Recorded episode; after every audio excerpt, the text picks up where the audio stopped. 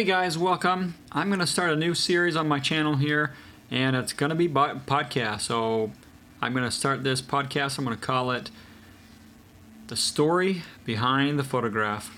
So I'm just going to kind of do this series for, um, I don't know, maybe some storytelling of some of the photographs I've made over the years, as well as uh, getting into some technical things, and, and also just kind of tell my story on, you know, how. Uh, my photography story. So uh, I figured it's a it's a good way for for you guys to maybe listen or hear uh, some of the things, some of the adventures I've been on.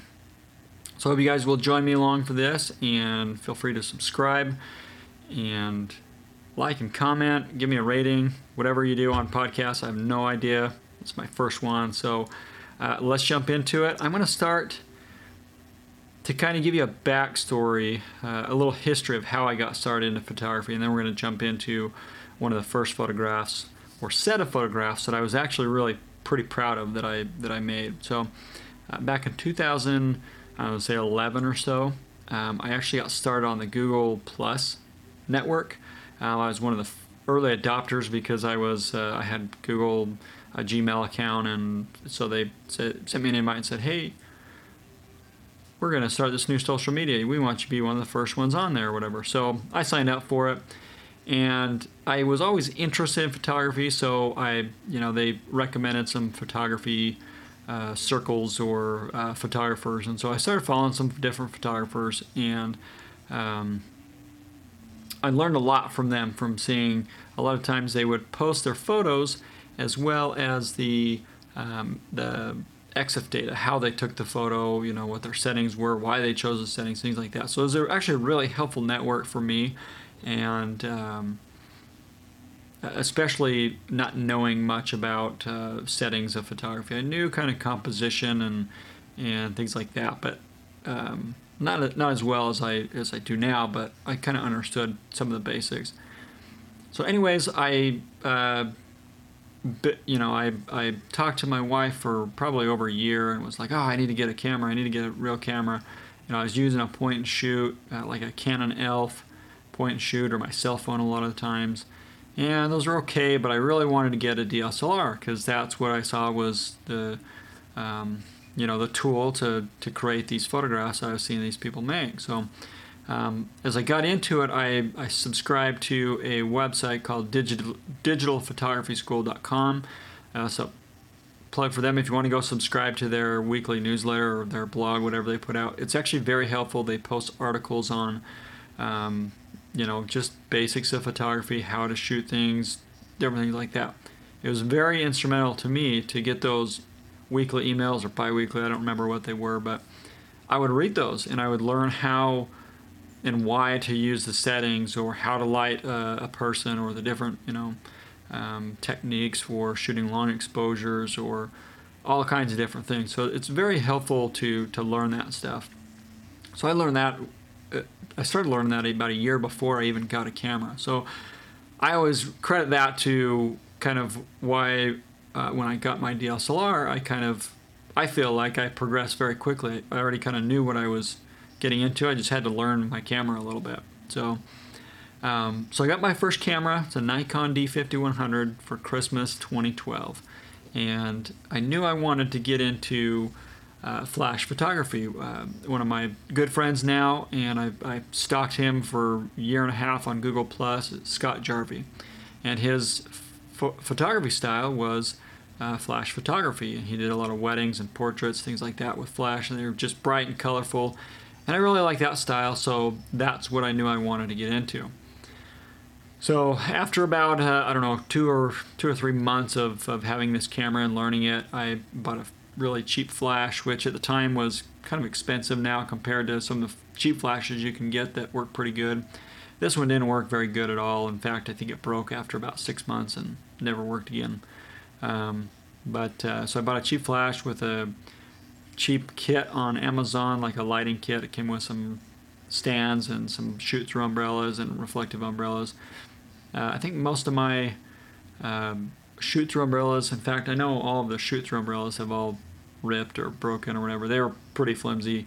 I think most umbrellas are pretty flimsy and you can kind of go through those pretty quick. But anyway, so I I got one of those and I started learning lighting patterns and I learned you know how the different lighting patterns to light somebody's face and what things to look for. So after a little while feeling comfortable taking selfies of my you know of me and I think I took some of my wife and maybe some of my kids or something like that to try and learn some of the lighting patterns. I uh, reached out to um, uh, on a Facebook group, a modeling Facebook group, a local one. Said, "Hey, I'm looking to photograph a model. This is the theme we're doing. It was actually Little Red Riding Hood. So I thought, oh, this would be cool to kind of shoot. So I was looking for, um, you know, a model that was uh, had brown hair and a, or somebody that I thought would fit with a Little Red Riding Hood. I think brown or blonde hair. I don't think it really mattered, but um, so a model reached out uh, on my on my post and said, "Hey, I'm in, you know, I'm located nearby in Ogden, and I'd love to shoot." You know, so uh, we set up the shoot. Uh, we actually had my wife's cousin make this uh, Red Riding Hood cape. Um, we bought all the material, and she just uh, sewed it together. Um, we actually still have the cape, and I probably will. I intend on using it for another shoot someday, but uh, we still have that. And we took this uh, this I don't know Easter egg basket or wicker basket that we had, and we um, grabbed an actual dishcloth because it had the red and white checkers, so it looked you know like a picnic basket. And so we threw that on there and kind of fluffed it up with some I don't know towels or something like that to make it look like a, she had a nice picnic basket. And then we went uh, to the woods near my house and found this cool old red barn and just kind of photographed in in that area.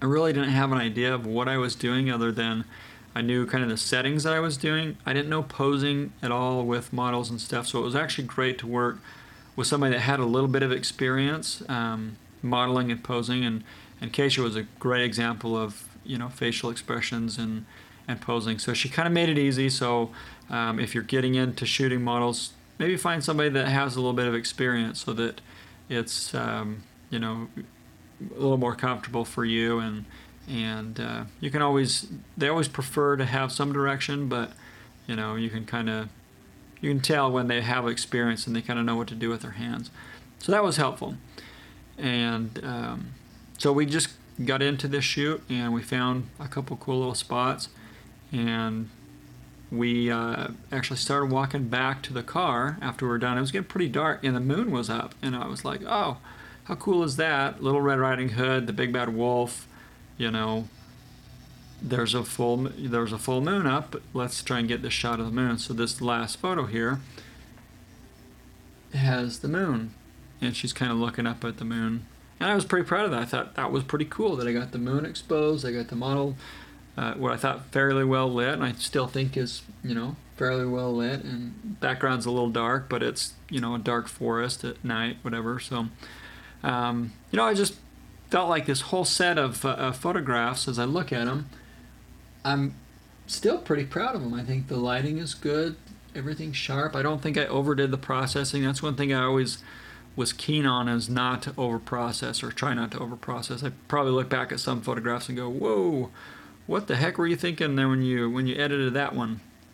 You know, but I never try to overdo the skin or make it look too soft or do the zombie eyes or anything like that. So, you know, I was pretty proud of this photograph and or this this set of photographs, and like I said, I still am. Um, so that's kind of the the the story behind this photograph or this set of photographs. And uh, I hope you guys enjoyed this. Uh, I hope it's helpful. If you have any questions about it, um, I'll try and remember how I shot this. I can look at camera settings and stuff, but mostly it was just a shoot through umbrella, which, uh, you know, just kind of scattered light everywhere. And so nice kind of soft light um, for the scene, and it didn't look like it was too uh, directional or, or harsh or anything like that. So um, I hope you guys enjoyed this. Um, if you did, give it a like, comment, subscribe, and uh, this is it. That's the story behind the photograph. Till next time. Thanks, guys. Bye.